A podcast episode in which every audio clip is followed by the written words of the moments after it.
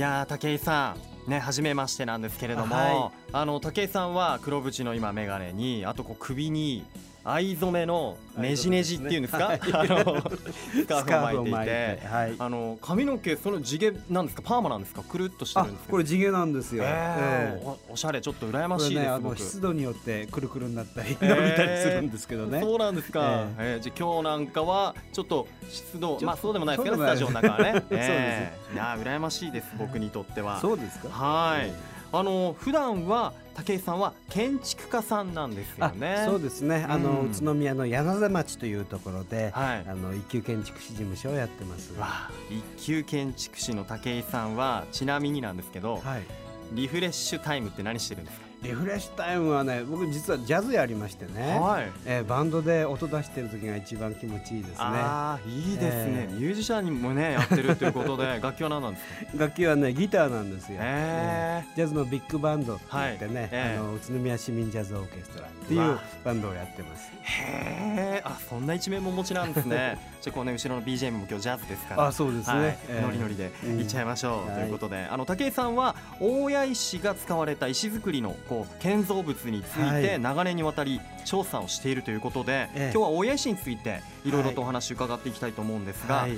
まず大谷石建築家の目から見るとこうどんな石なんでしょうかね。まずですね大谷石っていうのはあの石なんですけれども、はい。なんかこう温かみがあって、うん。で柔らかくてですねで味わいがあって、うん。であのだんだん風化していくことがですね、はいはい。いわゆるその時を刻まれていくはあそういった材料だと考えています。えなるほど。あの柳瀬町にある僕の事務所の外壁などもですね、うん石を積んであって、はい。でそこにはですねツタを這わせてるんですね。そうするとあの四季折々にですね緑になったり枯れたり、いろんなことで楽しい材料ですねそんなこともできる材料なんですね。柔らかいから、まあ多分いろいろ彫刻とかもしやすかったりね。デザインもね、ええ。入りやすかったり、ええそうですね。その経年変化っていうんですか、はい。そういうところもだんだんだんだん馴染んでいくう感ん。なんかじが面白いですね。なんかこう洋服でいうとデニムみたいなジーあパンみたいなそうですね。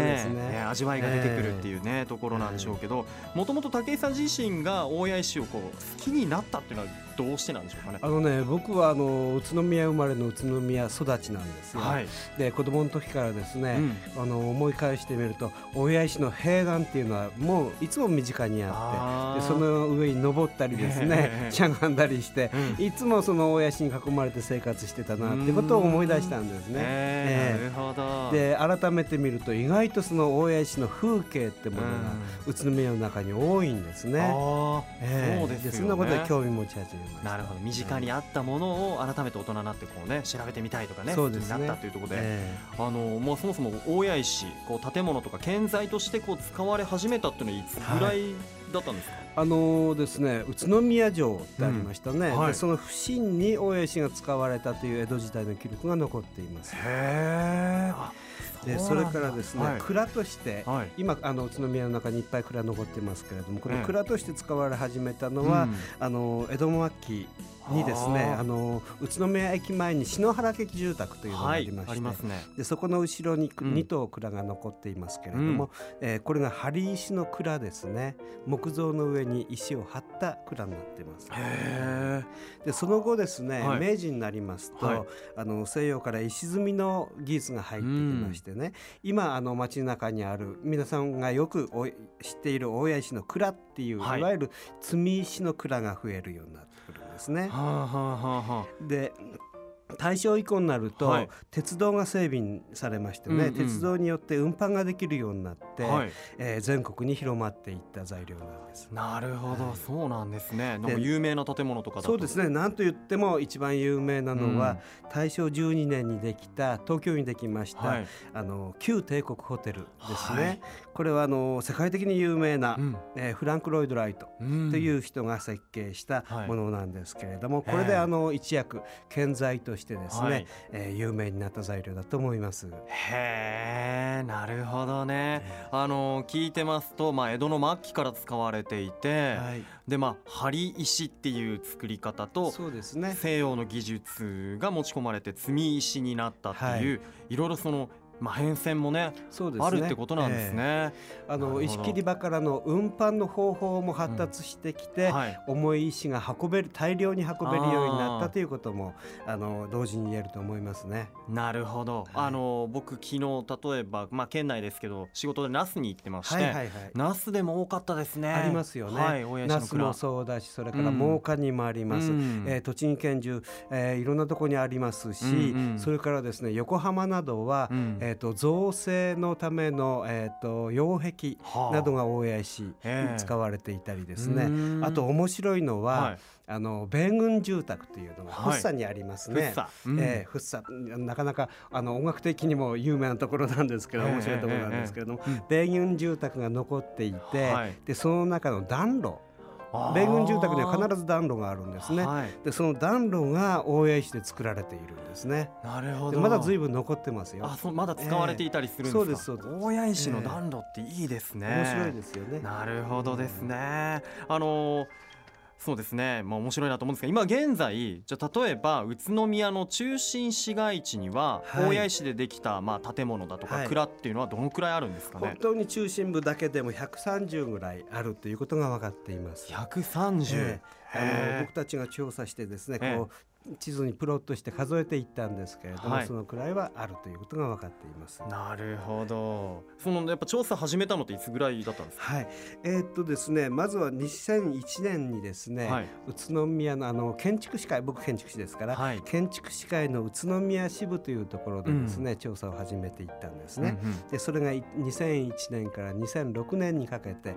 断続的に調査をしました。はい、5年間ですね、そうですね。うんそっかそこでまず武井さんたちは大谷石のマップを作ったんですね。そうですね、うん。まずはですね宇都宮らしいものって何かということで、えー宇都宮の中に大谷市の風景がどのくらいあるのかなということで調査したんですけれども、でそれで、えー、と一応建築士会で調査をしてその後に、はい。えー、と今回あの発刊した宇都宮まちづくり推進機構というところにはい。そのデータを持ち込んで、うん。であの1回目のマップマップを作ってもらったんです。えー。それが2006年に出来上がって、そうですね、まあもうそれがもう配り切ってしまったと。そうですそうです。いうところで、ええ。えなんと大谷市の建造物を紹介したマップをまた最近最新改訂版をこの度完成させたと。いうことですね。いうことなんですね、さらにはこう無料で配布するということで。はい。はい。じゃあそれについて詳しく後半でお話聞こうと思います。後半もよろしくお願いします、はい、よろしくお願いします。さあ愉快な雑談改めまして今日のゲストは宇都宮まちづくり推進機構歴史的建物活用特別委員会委員長で建築家の武井隆さんです。よろしくお願いします。はい、よろしくお願いします。あのー石の町宇都宮という街中大谷石マップを今回、えー最新版改訂版を作るために、はい。えー調査を行ったということなんですが、はい。あの前回の調査は2001年から2006年で5そうですね。年間。はい。で,、まあ、今回また新たに調査するまでにおよそ9年経ってましたがいかがですか？その年月が流れて。そうですね。うん。あの9年経ってますんで、あのマップ自体もなくなってしまったということもあって、うん。で。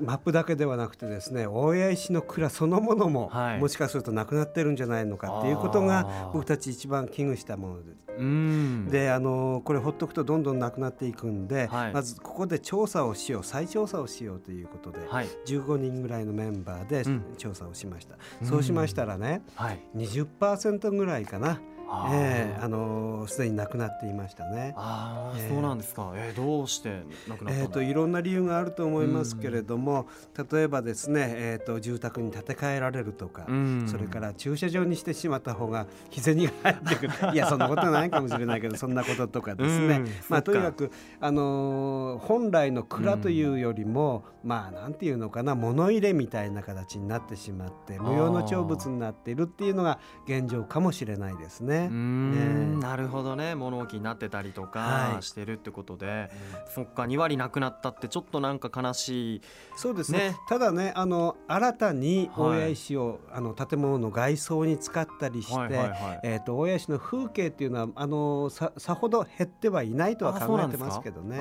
えー、それはまだ良かったな、はい、そんなね風景とか、まあ、今現在宇都宮市内に残っている、まあ、ある大谷石の建物をまとめた最新のマップっていうのが、今こう手元にありますが、ね。出来たてです、ね、出来たてほやほやで、はい、これ何ページぐらいあるんだろう？23ページありますね。そうですね。フルカラーフルカラーです。すごい。クオリティ高いですね、えー、大変に苦労しましたカラーで見やすいし確かにマップもあって、えー、これ見どころっていうとどんなところになります？そうですね、うん、あのまずですね、はい、このマップを手に持って、はい、自分で街を歩いて、はい、で大谷石の蔵巡りができるようにということでかなり正確な地図にですね、あの細い小道もいっぱいちゃんと入った地図に、えーと、と蔵の在りかがちゃんと落としてあるとい。うことが一番の売りじゃないかなと思います。本当ですね、はい、こう桜通りからえー、こっちは東駅東口の方まで、ね、そうですね。ちゃんと。そうですね、はい、全部落として。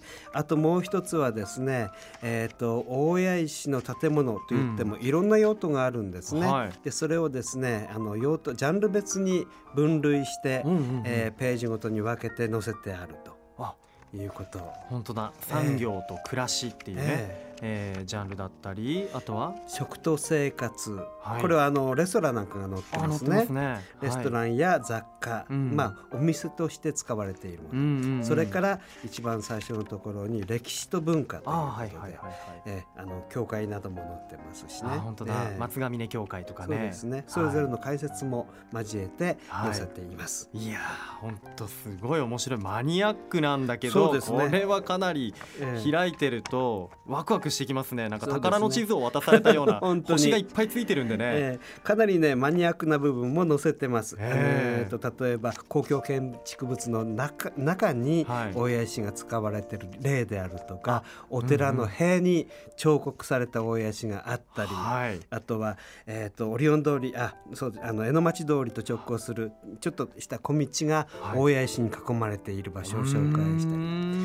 作ってる時もですね、はい、こんこんなの誰が見るんだこんなマニアックなのっていう話もあったんですけれども、はい、まあこれを片手にですね、えーと、地図を持って探していくってことがままず面白いんじゃないかなと思って作ったんですね。はい、いや本当ねいいですよこれ。宝探ししている感じにもなるし、ね。えー、なんかあの学生たちは自由研究にもなるんじゃないかなって思ってしまいますね、ねはい、あとやっぱこうあったかい季節でこれサイクリングで回ったらちょうどね、はい、宇都宮市内ね、ね、ぐるって回れていいかなと思うんですが、はい、これをまとめるにあたって、はい、あの武井さん個人的なお気に入りのスポットって言ったら一箇所言うとしたらどこですか？えっ、ー、とですね、これあの関東に載ってるんですけれどもえっ、ー、と星ヶ丘にですね、えー、石の坂道があるんですね。はい、えー、あの舗装も大谷石、えー、それから両側の壁も大谷石という場所がありましてね。囲まれてますね、えー、下もね道もそうなんですね。そうですね。とっても雰囲気のある場所ですよ、はい面白い、ね、あもともとは邸宅にあった石の小道が区画整理か何かでこう今行動になって通ることもできる。誰でも通れます。そういう詳しい情報まで載っています、はい、いや面白いですね。いやもう本当これルート僕巡ってみたいなと思うんですが、ね、この街中大谷石マップこれどこで手に入れることできるんでしょうか、はい、えっ、ー、とですね中央にあります栃木県えっ、ー、と産業会館、はい、これあの商工会議所が入っているビルですけれども、うん、その2階にですねまちづくり推進機構という事務局があります、はい、それから宇都宮美術館の中に今あの大谷石コーナーがありますので、はい、そこにも置いてあります、うん、それからオリオン通りの真ん中の宮カフェにも置いてあります。はい。わかりました。ね今後もまたこう置かれる場所もね増えていくのかなと思いますので。そうですねそれからあのホームページも整備してですね、電子的にも配布したいなと思っています。わかりました。ありがとうございます。じゃあ今後ですね大谷石宇都宮にとってどのようなものになりそうなのか教えてもらえますか、ねはい、あのまだまだあの積極的に使われていない蔵っていうのがいっぱいあるんですね。うんえーと、やはり推進機構のプロデュースで実現したおしゃらくみたいな例があるんですけれども、はいうん、その積極的に使われてない石の蔵を、えー、もっとみんなが使えるようなお店にリニューアルするというようなことをしたいなと思って、うん、そのお手伝いをするために、はい、えーと、オーナーと、えー、利用者の,、あの橋渡しができればなと思っています。いいです、ね、はい、それからこの地図を持って元にしてですね、はい、えーと、宇都宮の石街歩きツアーみたいなものも計画したいと思っています。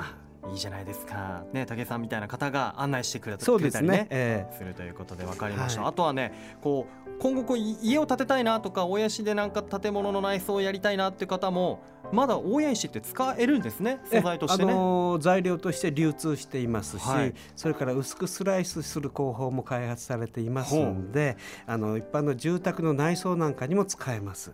で住宅の内装ですとね、はい、例えば調湿つまり湿度を調整したり匂いを取ってくれたりというような非常に健康的な素材でもありますんでね積極的に使ってもらったらいいと思います。あいいですね。ちょっと夢膨らみますね。僕も使ってみたいと思いました、うん。ね、はい、ありがとうございます、それではですね最後このワードで一緒に締めたいと思うんですがよろしいでしょうか？はい、はい、いきますよ。